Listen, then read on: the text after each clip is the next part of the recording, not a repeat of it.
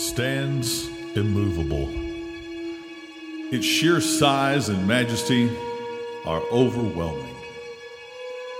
At its peaks await breathtaking wonder, an experience you've only dreamed of. And with each day that passes, the passion only deepens. You want to climb that mountain. Very few will attempt the journey. It's fraught with danger, peril. But something, something beckons you. You're desperate to experience its glory. You must leave where you've been. You can't stay where you are. So you sell what you must, you pack what you can, you make the sacrifice, you prepare for the journey. It's calling you. It's your time. You must, you must climb that mountain.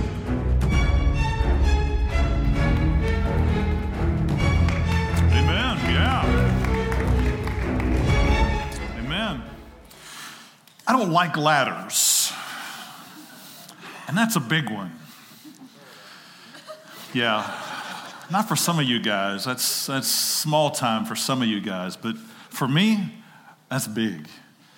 If I if I have to get in my backyard and deal with a, a branch that's broken, I have a small ladder. Hunter got me a big ladder but I get nervous to extend it out all the way to what it can really do. Because I don't like heights. I don't do well with stuff that's off the ground. I like low. I mean, Jesus even said, Lo, I am with you always. So I take him at his word. You know, that's a promise I can, I can, I can hang to there. So, you know, to deal with something like this, man, I have to trust in something that's beyond me. But ladders are good. Ladders, uh, ladders take you places that you don't normally go, right? We don't normally hang out at about six or seven or eight feet above the ground. We don't do that. But a ladder will take you there. A ladder will take you to a place to do something you can't normally do on your own. It'll help you reach some places that you haven't reached before. A ladder will help you see some things you haven't seen before. It'll take you to some new heights, take you to some places that give you some perspective. That's what ladders are good for. Ladders are not always made for groups, they're really not at all. It's a, it's a process you have to do alone. But the big thing about a ladder is that if you want to get to where it is, if you want to see what you don't see now, if you want to accomplish something you can't normally accomplish without it, you have to leave where you've been. You can't stay here and be there. You can't stay where you've been, be where you are, be where it's comfortable, be where you feel secure. You have to go there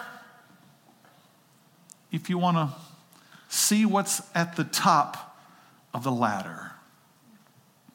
Ladders are like mountains. It fits within our series here. Climb that mountain. Mountains take you to places that you don't normally go. Mountains help you get perspective you don't normally have. Mountains take you to places you've never been. But to get to the top of the mountain, you have to leave where you are. You can't stay where you've been. We're three weeks into our series, Climb That Mountain. We've been looking at mountains in the scriptures. We've been starting in Genesis and we're walking our way through looking at great mountains in the Bible. We've covered a couple of them already. We've covered Ararat, where the ark was kept safe, where the ark landed after Noah and his family entered in. The ark took them to a place they could have never gotten to on their own. When we enter into Jesus Christ, He rescues us, lifts us up, and takes us to places we could have never gotten to on our own. Amen. The ark is a beautiful picture of Jesus Himself. We enter into Him, and He takes us to a place we could not have gotten to on our own. We looked at, um, last week, we saw the life of Abraham and how God called him to a mountain. There, it was the mountain of surrender. He had a vision, a dream, a big dream for his life. And God said, I want you to come up on the mountain and I want you to surrender your big dream to me. And we walked with Abraham through that process. Today, we join Moses on a journey. We're in Exodus chapter 3. If you want to turn your Bibles there, Exodus chapter 3 is where we're going to begin. And we're working from this single truth throughout this whole series that God reveals his greatest glories to those who are willing to climb the greatest mountains of faith. We know that the scripture says without faith it is impossible to please God. For he who comes to him must believe that he is and that he is the rewarder of those who diligently seek him, who keep on seeking him, that he reveals himself in fresh ways. And so God calls us to mountain experiences in our life. He is actively at work. The day you came to Jesus Christ, he didn't just say, Well, done, and take his hands off. No, in fact, he began his greatest work in that moment. He began shaping and molding and conforming you into the very image of his son, Jesus Christ. And he will take you through valleys and he will take you to mountains. He'll bring you back down into valleys and he will take you to mountains. It is an ongoing journey filled with glories and delight for those who will be willing to climb the next mountain. And every one of them is going to require some sacrifice. Every one of them is going to challenge you to some places you haven't been before. As believers in Jesus Christ, our lives should never be stagnant. They should never be stale. They should never be boring. They should never just be flatline. They ought to be filled with adventure. You either ought to be on your way up the mountain or on your way back down the mountain and ready to get to the next mountain. That's who we are. We're mountain climbers, we're faith climbers. We're ready to surrender who we are to get to who He is and see more of who He is. Amen? So, we're going to continue our journey today. We're following Moses. He's going to go up a mountain in the Bible called Horeb. It's a horrible name, but it has significance. Horeb. We'll talk about that in just a moment, what it actually means in the Hebrew language, but I'm calling this today the mountain of calling. You see, Moses is going to get a calling for his life here.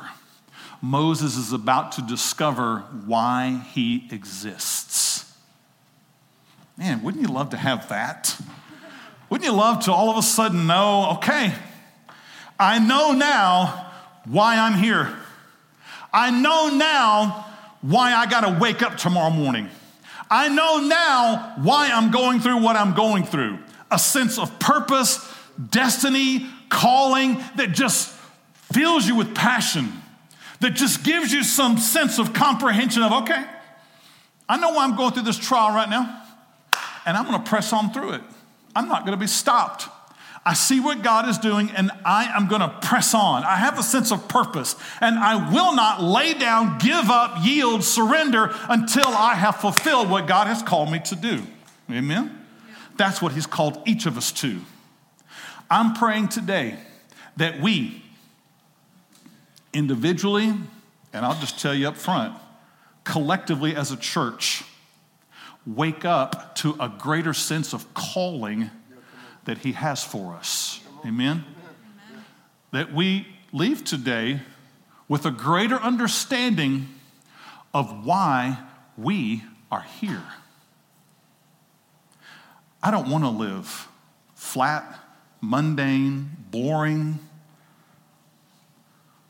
Go to work, come home, watch a little TV, go to bed, life. That's not what you and I are called to. We're called to an adventure far more glorious than that. Let's watch Moses get to that place. It's about to happen for him. Mountains. Verse 1 of chapter 3. It says, Now Moses was tending the flock of Jethro, his father in law, the priest of Midian, and he led the flock to the back of the desert and came to Horeb, the mountain of God. A little backstory would help here because we're entering the story in the middle of the story. It's as though we've picked up a book and we've, we've flipped to about the middle almost, or the early part of the middle there of the book. It's like we've put a DVD in or we've got on Netflix and somebody else has been watching up to a certain point. We push play and the movie is already in progress. Let me tell you what was happening in the first couple of chapters so that you kind of know where we are in the movie today, all right? So, uh, Moses is born a Hebrew. He is uh, under sentence of death because all little boys were put to death, children were put to death. And so his mom acts in faith, puts him in a little basket, puts him in a river, thinking, I'm giving him to you, God. And Moses is rescued. He's rescued and he lives and grows up in a place of royalty in Egypt. He ends up, by God's design, getting to have his mom as his nursemaid, all by God's design. But he grows up in this royal palace. He grows up a prince. But he grows up with this sense of knowing who he is Hebrew and he looks around at what's happening and see his family and his heritage and his lineage is all slaves there in that place. And so when he looks around, there's something that just gnaws at him. This is not right that my people are slaves. It's just not right that this is going on. Something needs to be done. These people are enslaved. These people are bound. This just doesn't sit well with me. It shouldn't, when you see people bound and enslaved, it shouldn't sit well with you. But Moses takes it upon himself to try to end the slavery in his own way, and he goes out and he murders an Egyptian. Mm. I'm sure in the moment it felt so good. It felt right in the moment to get, it, to get some justice, he thought. But it ended up really hurting him. He ends up running in fear. He ends up leaving because now the sentence of death is upon him. And he runs and he hides. And he finds himself far from Egypt. He finds himself in a unique spot because he finds a job watching sheep. He finds a wife. He has a home. His father in law is a priest. He's living his life. He's running from God, but some good things happen to him anyway. It just shows that God's merciful when we're stupid. Hello? Yeah? He ended up with a job, he ended up with a wife, he ended up in marrying into a priest family, even though he was doing all that he could to run from God.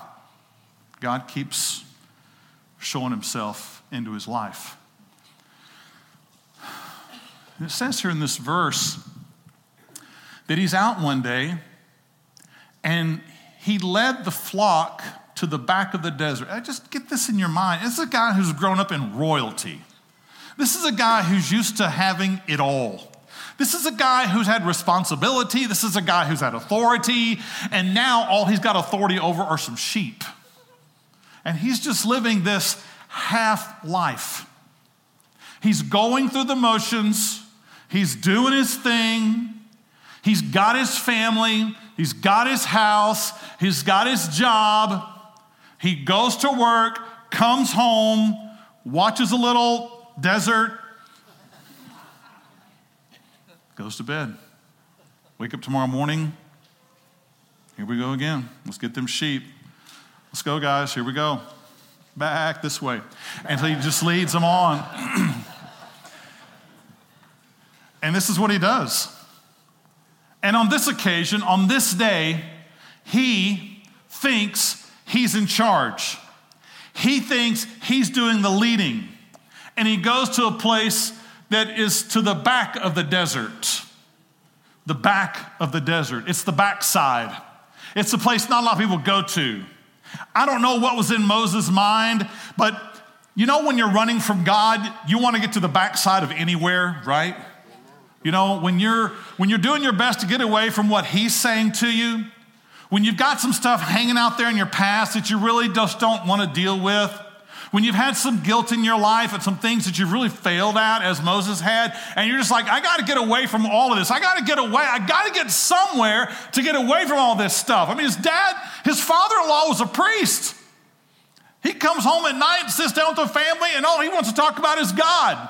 And I was like, oh man, I got to get out of this place. I'm sure Moses was thinking, God, God, where was he? Where was he when I was trying to do right and I end up having to flee? Where was he when I made this bad mistake and now my life is a wreck? Where was he when I'm having to live this second rate life right now? Where was he?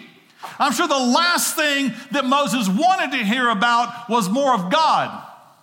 And here he is doing his thing, going to work, taking the sheep, getting away. I'm just gonna, I'm just taking to the backside of the desert. I'm going to get as far away as I can. And he comes to Horeb.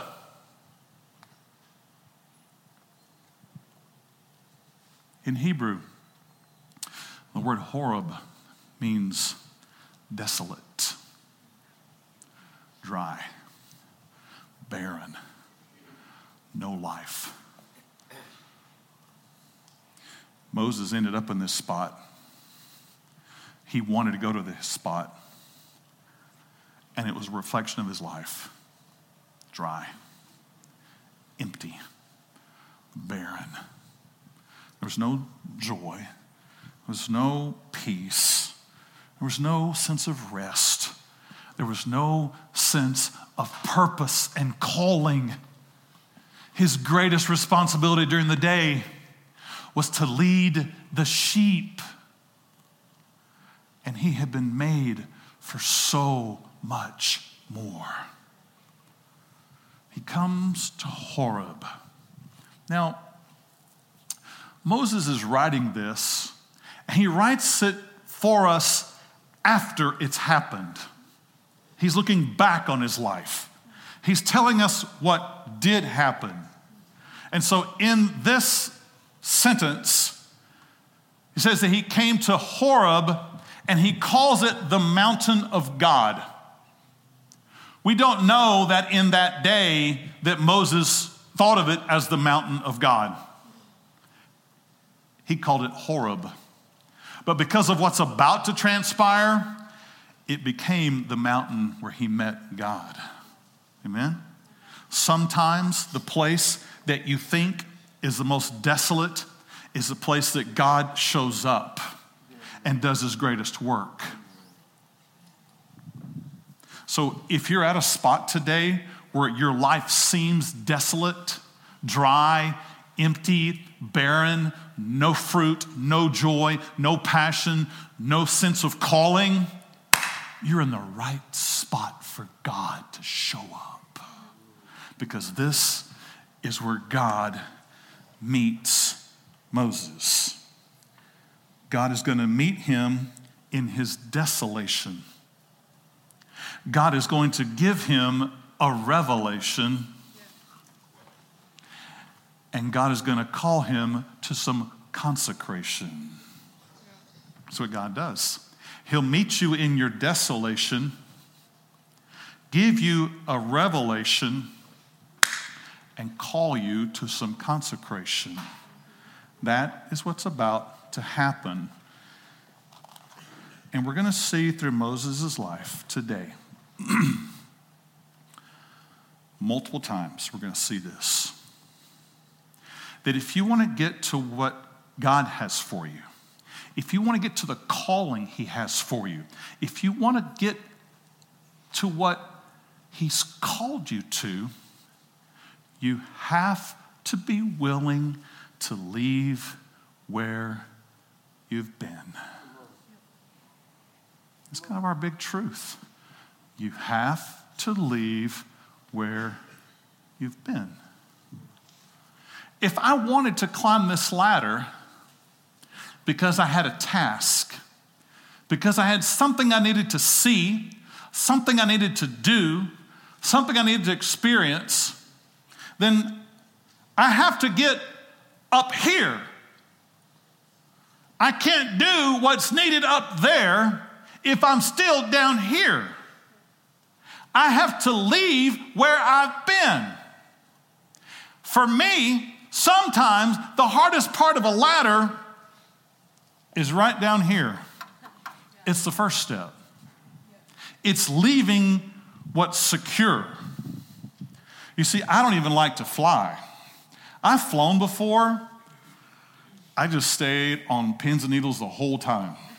It was when I was in high school, actually, and my fear of what others thought about me was greater than my fear of flying at the time. So I tried my best to look cool when I was an absolute wreck on the inside. But if you want to get to what God has for you, you've got to leave where you are. You've got to take the step and get past where you are now. And I don't mean just one foot on. You have to leave and transfer all your weight from floor to step. It's a big step for me. To get from floor that's secure to here, a rail that's got, or a step that's got about three inches on it. You know? You see this hand over here, don't you? I'm holding on. But you have to leave where you've been if you want to get to where God is calling you. If you want to get up the mountain, if you want to climb and experience something different, you want to see what He has for you, you have to leave where you've been. And for Moses, he's about to have to leave the land where Horeb is. He's about to have to leave his past. He's about to have to leave his desolate area. He's about to have to leave where he's been hiding. He's about to have to leave where he has become secure. He's about to have to leave the backside of the desert. He's about to have to leave where he's been. And if you and I want to experience what God has for us, we've got to be willing to leave where we are. We got to get past our comfort zone. It ought to be a clue that there's something wrong with it when it's called your comfort zone. The whole the whole issue of following Christ is faith and sacrifice. Comfort zone don't fit in there anywhere. Jesus didn't call us from comfort zone to comfort zone. He called us from faith to faith, to trust Him, to walk where you haven't walked. And Moses is about to be challenged to walk in some places he hasn't walked before to do some things he hasn't done before. And you've got to transfer all your weight on what you've known onto what he is. Amen? How many of you are hearing God speak to you already this morning? Amen? All right. Just keep listening. I hope you are because he will speak. He is speaking. I'm getting off of that for a while. Let's move on to verse 2. So Moses is on the backside of the desert. Moses is hiding out. Moses is in the place of desolation. And look what happens. It says, And the angel of the Lord appeared to him in a flame of fire from the midst of a bush. So he looked, and behold, the bush was burning with fire, but the bush was not consumed. Fascinating thing happens here. This really happened. This is not fairy tale. This is not Disney World. This is not a ride at Disney. This is real life stuff that happened. Moses is on the backside of the desert in a place of desolation, and it says, The angel of the Lord appeared to him. And I'll tell you, like I've told you each week so far, anytime you see angel of the Lord, and in your Bible it's capitalized like that, this is an appearance of Jesus himself in the Old Testament before he was born here. Oh, he existed, you know, before he was born here, right? He did. In fact, the Bible says he existed before time even began. He existed before the foundations of the world. I won't rack our brains too much with that this morning. But this is an early appearance of Jesus. Moses is in a bad spot. Moses is hiding out. Moses is in a place of desolation, and Jesus shows up. Ooh. That scare you? It was meant to. Jesus shows up. When the angel of the Lord shows up, it's going to be a little frightening. It's going to startle you a little bit, especially because Moses is thinking he's as far away from God as he can get. And all of a sudden, in his desolation, he gets a revelation. Jesus shows up. It says he shows up in a flame of fire from the midst of a bush. Mm. So Moses is accustomed to this desolate area. Bushes are there. But there's something happening here. There's some there's a bush that's burning. And I know that probably in most children's Christian books you've seen they show a burning bush. But just read this with me one more time and you tell me what's missing in those pictures and those books. And the angel of the Lord appeared to him in a flame of fire from the midst of a bush. If you're going to draw a picture of a bush that's got a flame of fire in it, you better put Jesus in there somewhere. He's there. That's what it says. It didn't say he showed up like a flame, he showed up in a flame. He was in it. And Moses is stunned by this. The angel of the Lord is here in this bush, and he looked. And the thing that catches Moses' eye, the thing that's so astounding to him, it says that the bush was burning with fire and the bush is not consumed. He probably can get the fact that if there's the angel of the Lord, he's not consumed. I get that. He's the angel of the Lord. Which, by the way, just stay with me for just a minute on this. A fire burning was a sign of sacrifice. Moses and his lineage would have known that when sacrifices were offered to God, they were offered up through a fire. Here is a fire burning with the angel of the Lord in it. Jesus is in the fire as the sacrifice, picture to Moses. A picture of your sin, Moses, is being pictured right before you. It's being offered up to the Lord right here, Moses. This is a place of sacrifice. This is a place of judgment. This is showing the holiness of God, and Jesus is in the midst of it. The holy Jesus is there in the midst of this fire. He's not burned up, but that's not the thing that Moses is so caught up in. He's caught up in the fact that the bush isn't burning up. How is that happening?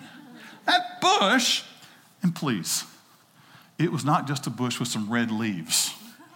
There are some people who don't believe the Bible is literal, will try to say, well, what that really means is that there was a bush with a flaming red leaves on it.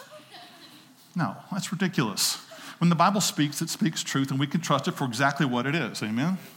It's a bush that's burning, it really is on fire. It's burning, and the bush is not consumed. Bushes should be consumed. If you light a dry bush, on fire. It shouldn't last that long. It's in a desolate area. It's in a desert, an arid, dry area. The bush ought to be consumed. It shouldn't just keep burning like that. That is fascinating. It's not that the fire just keeps going, but the fire keeps going and the bush is still there. Wow, that is what Moses is so caught up in. You might think, Moses, you're crazy? No, Moses was very intelligent and very curious because he knew that the angel of the Lord, he wouldn't be consumed, but a bush, it ought to be consumed. When a sinner approaches a holy God, he ought to be consumed. He ought to be burned up. Everything about him ought to be disappearing. Everything about him ought to be just wrapped up in judgment and condemnation and rejection and gone. And Moses is looking at this bush like, oh, that bush is burning, but it's still there. I see the, I still the branches. I see it all. It's still there. It's not going away. It's on fire, but it's not moving away. It's, it's still there. And I'm sure Moses must have been thinking, does that mean it's possible for someone like me who's dry and arid and barren, and I've been running from God, and I'm like a bush that has nothing on it. Is it possible that I could be in God's presence and not be consumed? This is why, this is why Moses is so caught up in the fact that the bush is not consumed. Are you with me? Let's keep down going through this journey here. Moses he could have run in this moment, you know? It's one of those moments that it's so, so freaky what's happening. It could have been one of those moments where he said, This crazy stuff. Ah! And he you know, he could have just, just left. He could have gone to the back, back side of the desert with that. He could have called them sheep and said, We're out of here. But he didn't. He could have, he could have denounced it and said, Hmm, what an interesting phenomenon. Must be some kind of trick of the sun. He could have said a lot of things, but I want you to see what happens next. Look at verse 3. It says, Then Moses said, I will now turn aside and see this great sight, why the bush does not burn. Moses did the right thing.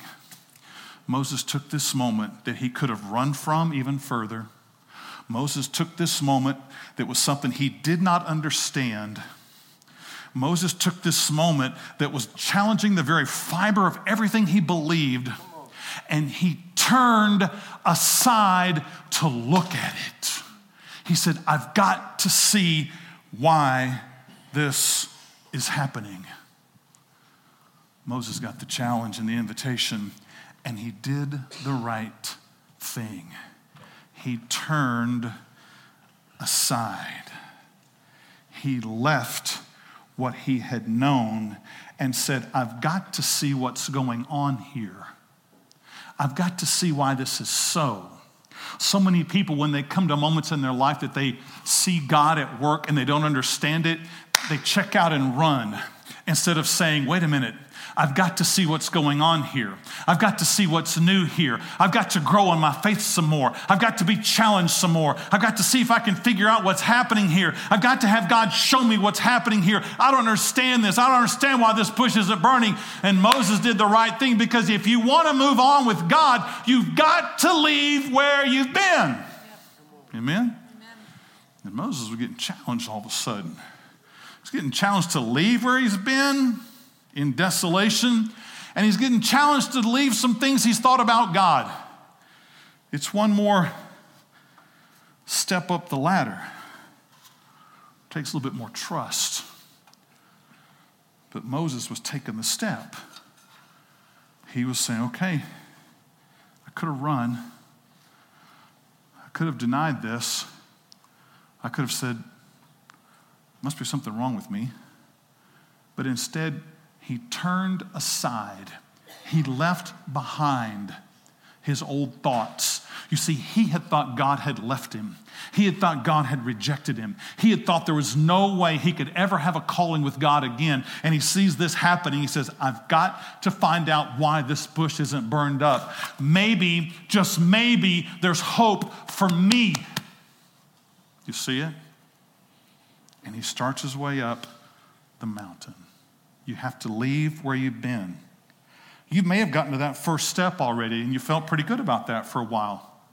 But then God says, I got something new for you. I got something new I want to show you. But you're going to have to climb the ladder some more. You're going to have to unsteady yourself a little bit. You're going to have to move up and shift your weight. You're going to have to trust in me a little bit more than you have before. You got to leave the floor if you want to go to where I am.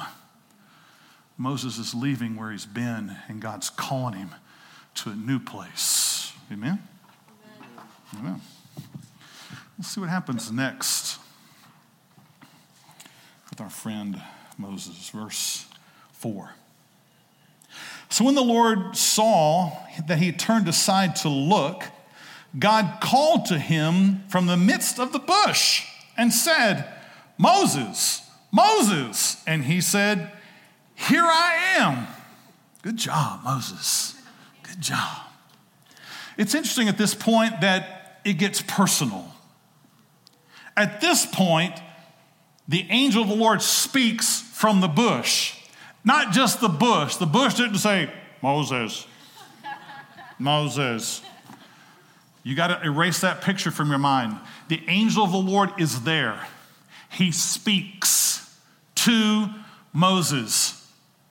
He calls to him, he calls him by name. Moses, Moses.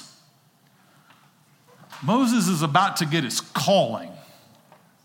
But you can't get your calling if you won't answer when God calls.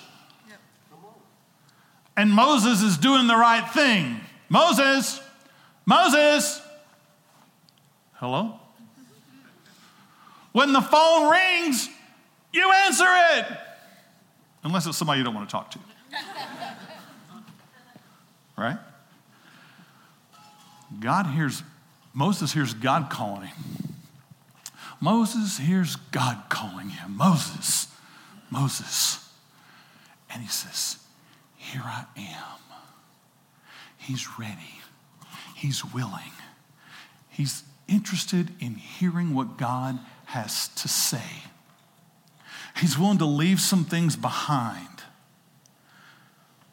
He's about to get his calling, and it starts with answering. It's funny, uh, in this culture today, and I can be guilty of this too.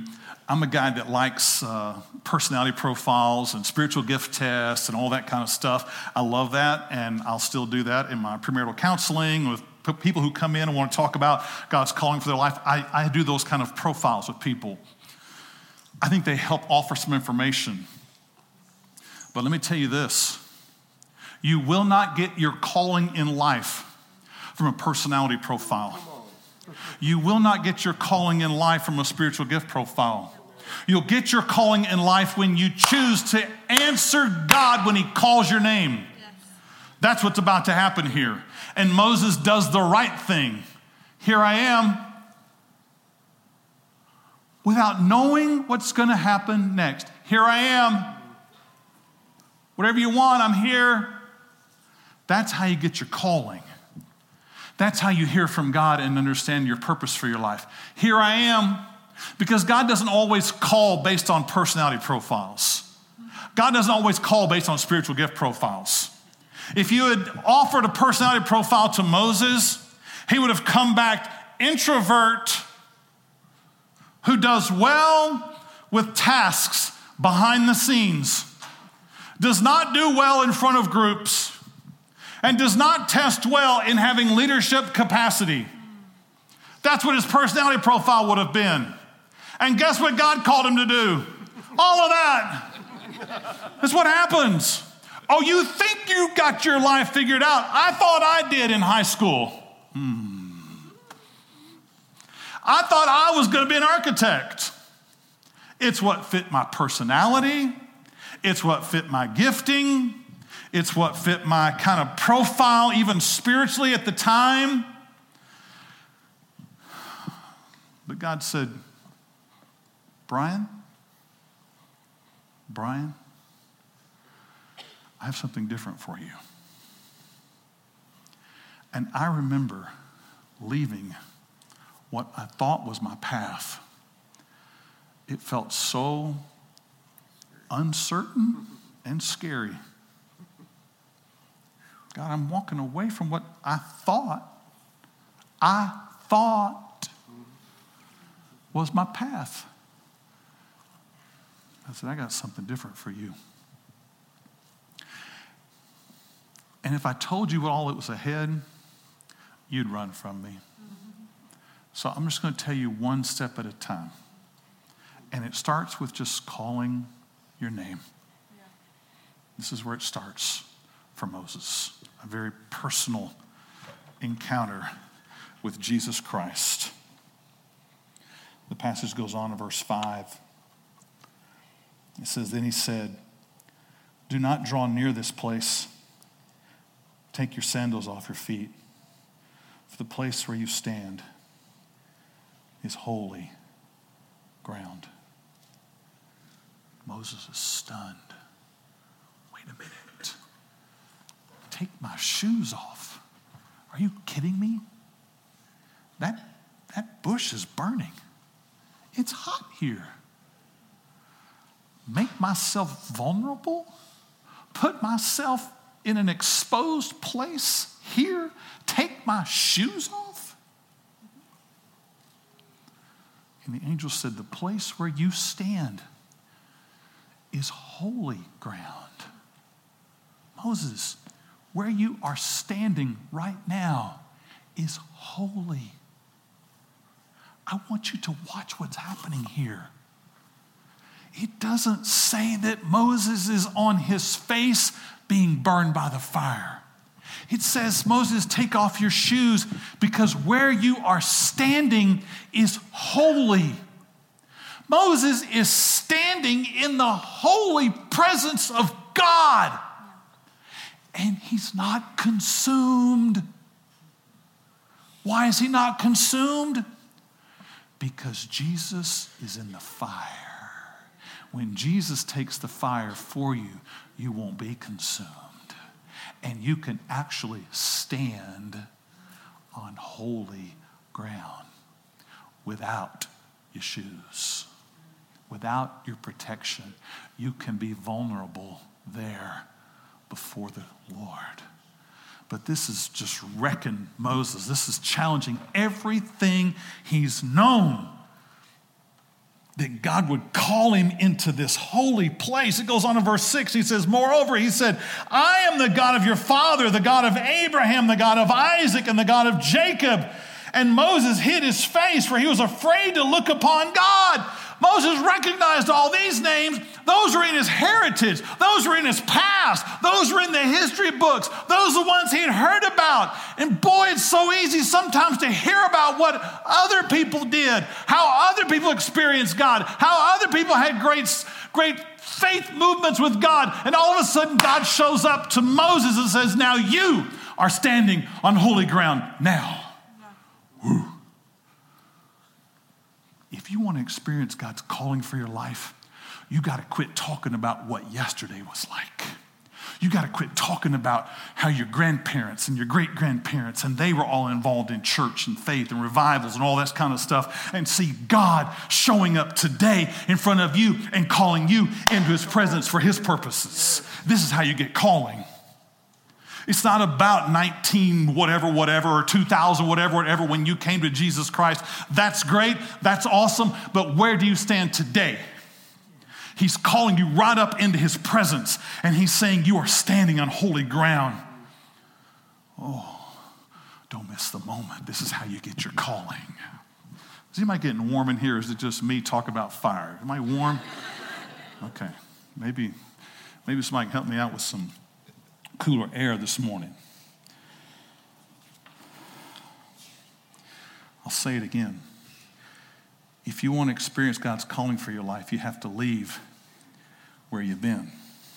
Moses was having to deal with some stuff in his head about who he was. Moses all of a sudden had to deal with, I'm no longer rejected, cast out, having to live on the backside of the desert. God has shown up.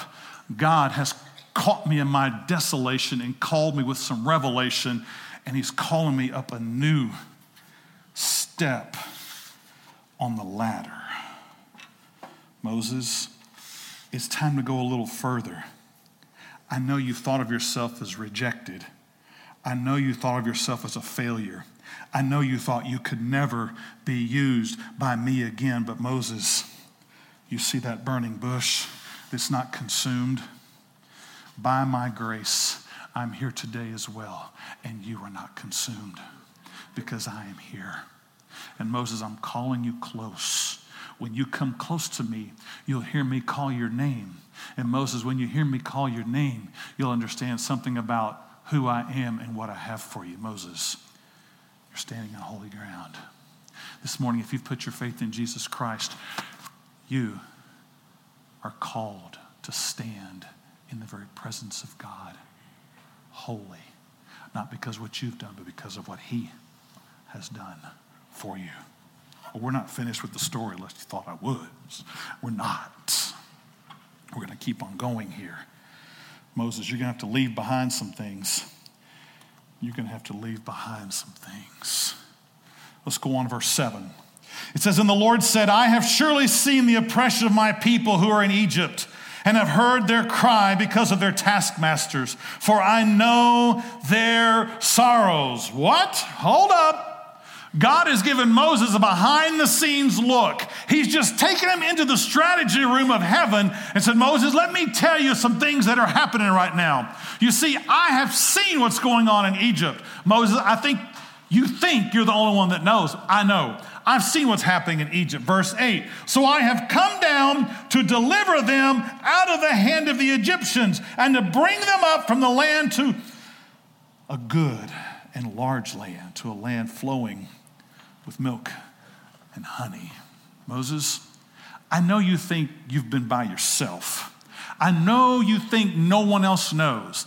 I know you think you've got to be the one to carry out justice for all your family and heritage. Moses, I know what's going on. I've seen it.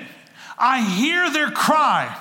I know Moses, and Moses is getting a behind the scenes look into the very strategy room of God. And then Moses is about to hear something he never expected. Verse 10 Come now, therefore, and I will send you to Pharaoh, that you may bring my people, the children of Israel, out of Egypt. Moses, I've shown you now what I'm going to do. I've told you what I'm about to accomplish. And Moses, here's the deal I am calling you to be the one who spearheads this project. You mean I'm going to go back there? Yes, Moses. I'm calling you. You mean I'm going to have to go back to where my pain and my guilt and my shame?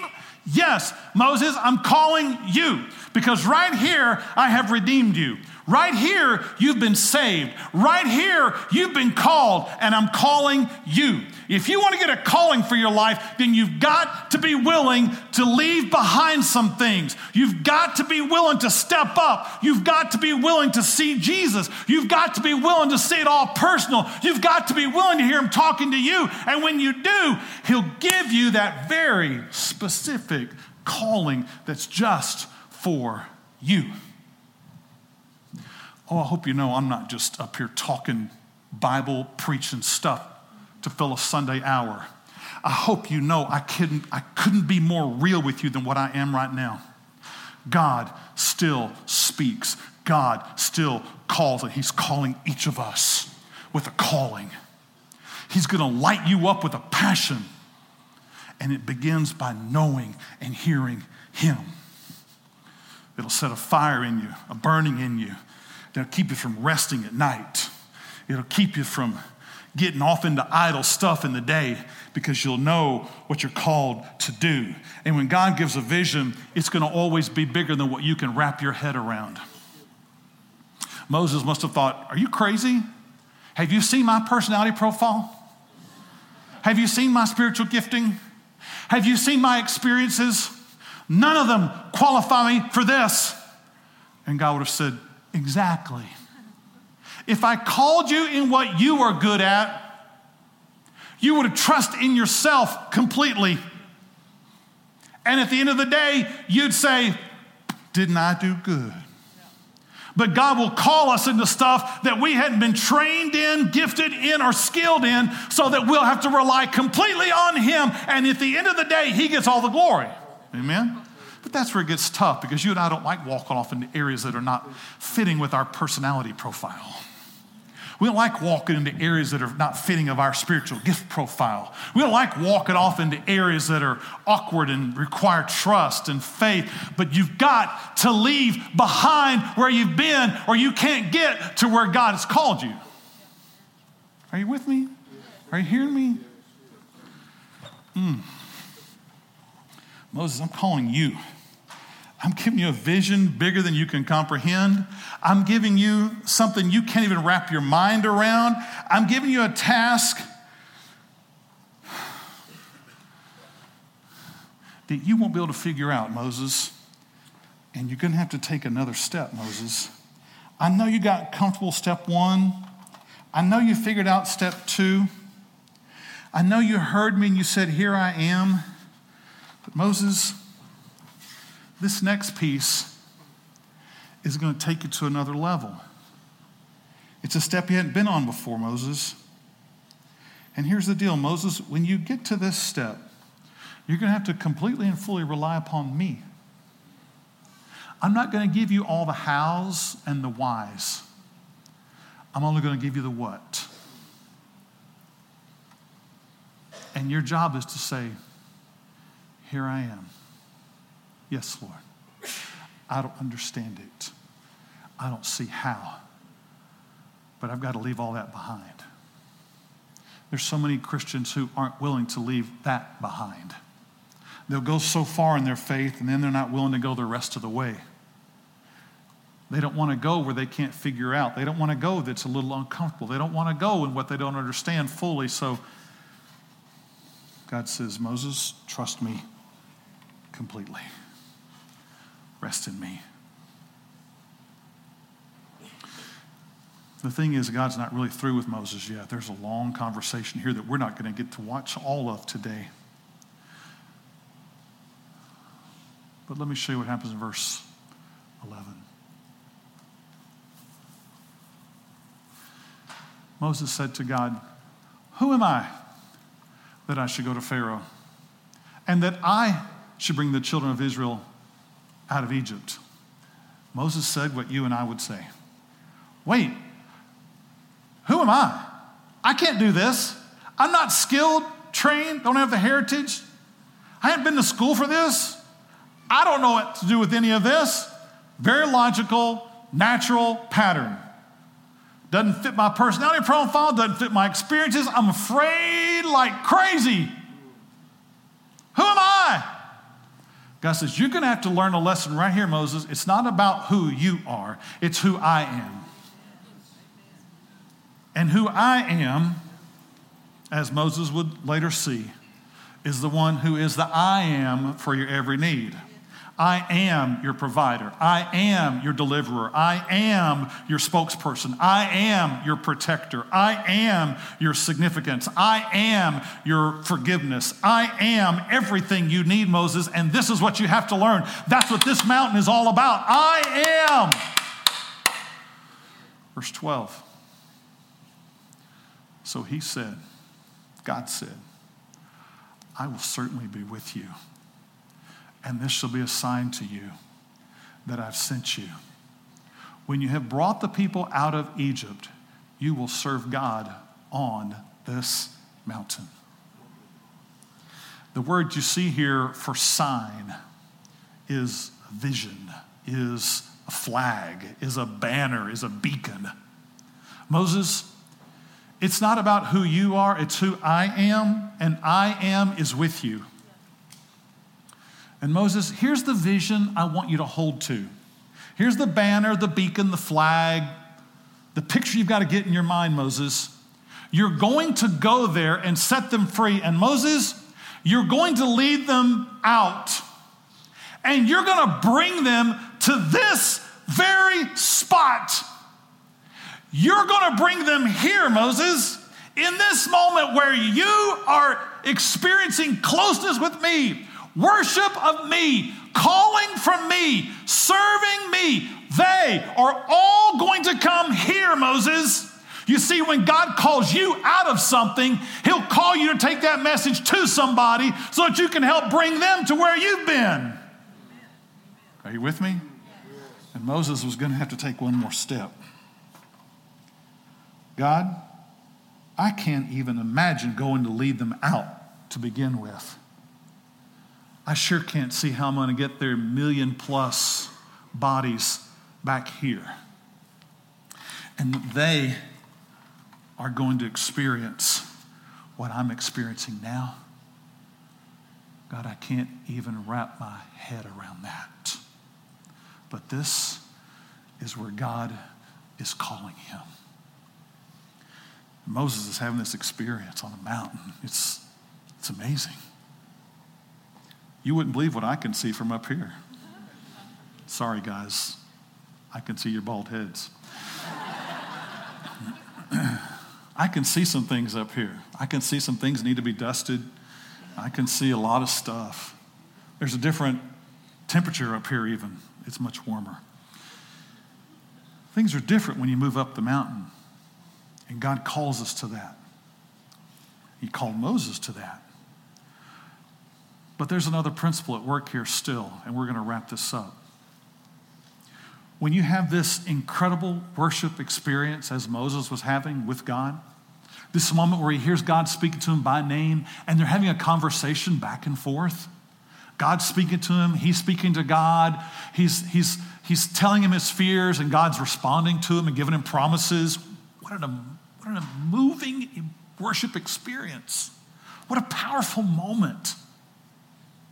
But the same truth that got Moses here was about to take him down from here. Because if you want to know your calling, you have to leave where you've been. That was true to get up here, and now it's true for Moses. Moses, you've been here. Now you're going to have to leave here because you can't go set a people free if you stay up here. You're going to have to leave that comfortable worship setting. You're going to have to leave that moving church service. You're going to have to leave that incredible time of prayer. You're going to have to leave that place of where you felt absolute surrender before God, you're going to have to leave all that, Moses, to get to where I've got for you because what I've got for you is in setting people free. This is where your calling is. Your calling isn't to get to some place up here where you just, oh, before God all the time. That's part of it. But He'll take you here so that you can go there and bring somebody else back to here. Moses, here's how you're going to know. Here's the vision. Here's the sign. You're going to bring them out and they're going to worship right here. Moses, this is your vision. This is your goal. Now, let me talk to us as a church today. What an amazing journey it's been. Did you know in April, it's going to be four years since God put together Vertical Church? Four years. A lot's happened in that time. On April 16th, and or before April 16th of 2015, there was only about 75 or 80 of us. Uncertain about the future, but just knowing what God had called us to. And some amazing things have happened since then. The lives that are here are all stories and testimonies of God's goodness and faithfulness. But when you're walking with Christ individually and as a church, as a church, there is no stopping point. There's no place where you get to and say, ah, now, mm, feels good to sit down. It really doesn't, because ladders weren't made for sitting, neither were mountains. They're made for climbing they're made to move up. If you try to sit there very long, it'll hurt you. And you'll stop other people from getting up the ladder. God has purposes for us bigger than today. Amen? And we can't live in our past, past failures or past successes. That's right. He calls us to keep moving with Him, keep experiencing Him individually and as a people together. He'll call us to leave behind some old ways that we've thought and even believed about God and to leave behind some ways we've seen ourselves and trust Him for something bigger than what we can figure out. I don't believe God put us together here as a church and called us by the power of the Holy Spirit through the blood of Jesus Christ to be just a corner church in Ovilla where we are comfortable with ourselves here. I don't believe that. He has uniquely, strategically placed us right here, but not for our comfort. He has called us here to be a strategic place for reaching others. And in case you haven't looked lately, others are coming here. Hello? A lot of them, a whole lot of them. If you've driven that way in Ovilla Road and seen what's happening, them widening Ovilla Road, that's because they know stuff's coming. I wish I could tell you what I know about what's coming this way, but I can't tell you yet. I just know it's coming. And I know that God has put us here with a calling that's bigger than us. Moses probably heard the calling of God to go back and rescue his people and thought, wait a minute, I had just sat down here good on this backside of the desert. I just had gotten comfortable after 40 years. I believe God's called us to something bigger than just this because there are tens of thousands of people in our area, and He's put us here to reach them. He's put us here to help them know what vertical life is, to know how to follow Him, to know how to live out Jesus Christ in your marriage, to know how to live out Jesus Christ in your parenting, to know how to live Jesus Christ in your family, to know how to live Jesus Christ on the job, to know how to be a church that cares for the wounded, is a beacon for the hurting, and lifts up the banner to a people that are dying. Amen? We cannot let what's in the news today cause us to draw up in our shell like some sad turtle we can't do that. This is our moment. This is our time. This is our time to lift up the banner, welcome others in, serve, and help them experience what we've experienced. It's time to get them here to come up here. Amen? Is that not what we're called to do as the church? To be a city on the hill? To be a light that's not covered under a basket? I don't know what all that looks like in the months and years ahead. I can't begin to understand that. But what I do want us to know and do is to say, Lord, I hear you calling my name. And when he says vertical church, vertical church, I want us to be collective and say, here we are. Amen? Amen? Nothing held back. I don't understand how. I don't understand why. I don't understand how it's all going to work out. I only know what? That you have called us. And I don't really have to even wait to see if that's happened. I can look in God's word and know that it's already happened. He's called us as the church. And the gates of hell will not prevail against us. And so we will stand in what He's called us to. We will not be afraid of what we see on the internet. We will not be afraid of what's reported on the news. We will raise up a new generation of believers. We will teach a culture today that has gone haywire and running as far as they can from God we will be the ones that say, Here is your place of hope. Here is the way, walk in it. Here is the gospel. Here is Jesus Christ. Amen. Amen. Amen. This is what we must be about.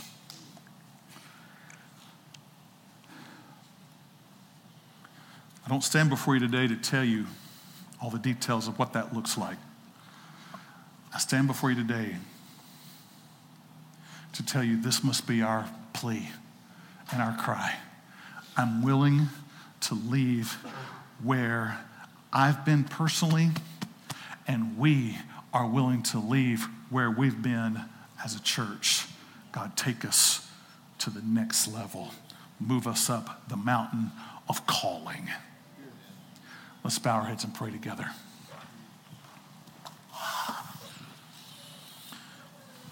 Heavenly Father, I thank you that personally you have met me in my desolation. You've met me in the driest part of my life. You've met me where there was nothing. And you showed me something there. You showed me a Savior, a sacrifice for my sin. You showed me that I could be in your presence and not be consumed. You showed me that you could light a fire in me that doesn't burn out. You showed me that you've called me to stand in your presence with my shoes off, vulnerable, exposed, and there you cleanse me. You make me whole. You call me holy. And God, in that, you've spoken my name. You've called me. You've set a fire down deep inside. One that I, I can't deny, I can't even control, but I follow after you. God, I know you've done the same for us as a church when we were in a place of desolation, two different churches, you called us to a place where you revealed yourself. You showed us a fire. You showed us yourself. You called us to something bigger than ourselves. And you call us today to be salt and light. You call us to be a peculiar generation. You call us to be the ones who make disciples. You call us to go into all the world. You call us to do all of that. And we don't know how. We can't figure out the why, but we know the what that you have called us. And so, as a church, we today say, Here we are. Speak. Whatever you want, we will do. We will leave behind where we've been to get to where you've called us. We'll trust in you, not ourselves. We won't say, Why do you call me? I can't do this. We will say, Yes, Lord, because you are our salvation. You are our redemption. You are the great I am. You're the one we'll trust in. And today we lift you up. Today we call upon you. Today we surrender to you. Today we make your name great. Today we obey. Father, I thank you for this morning and your presence here with us. We walk in your truth. We stand in your presence, forgiven. You are the great I am. We pray in Jesus' name. Amen. Thank you for joining Vertical Church Online today. It was such an amazing service. It was a packed house, great worship, and a great message. Justin, if you could sum up this Sunday in one word, what would that be? Um, oh, one word's tough. Um, I'd have to say at least a phrase. That phrase would be leaving where you have been before. Leaving where you've been before to go to another place, to be at a better place. That's a great way to sum it up in a phrase, not a word. But Justin is a great guy who serves on our tech team, kind of is a jack of all trades back there in the tech team, but he ran one of the cameras today. So because of him, you got to watch a better thing online. This has been Vertical Church Ovilla uh, follow up, and we'll see you next week.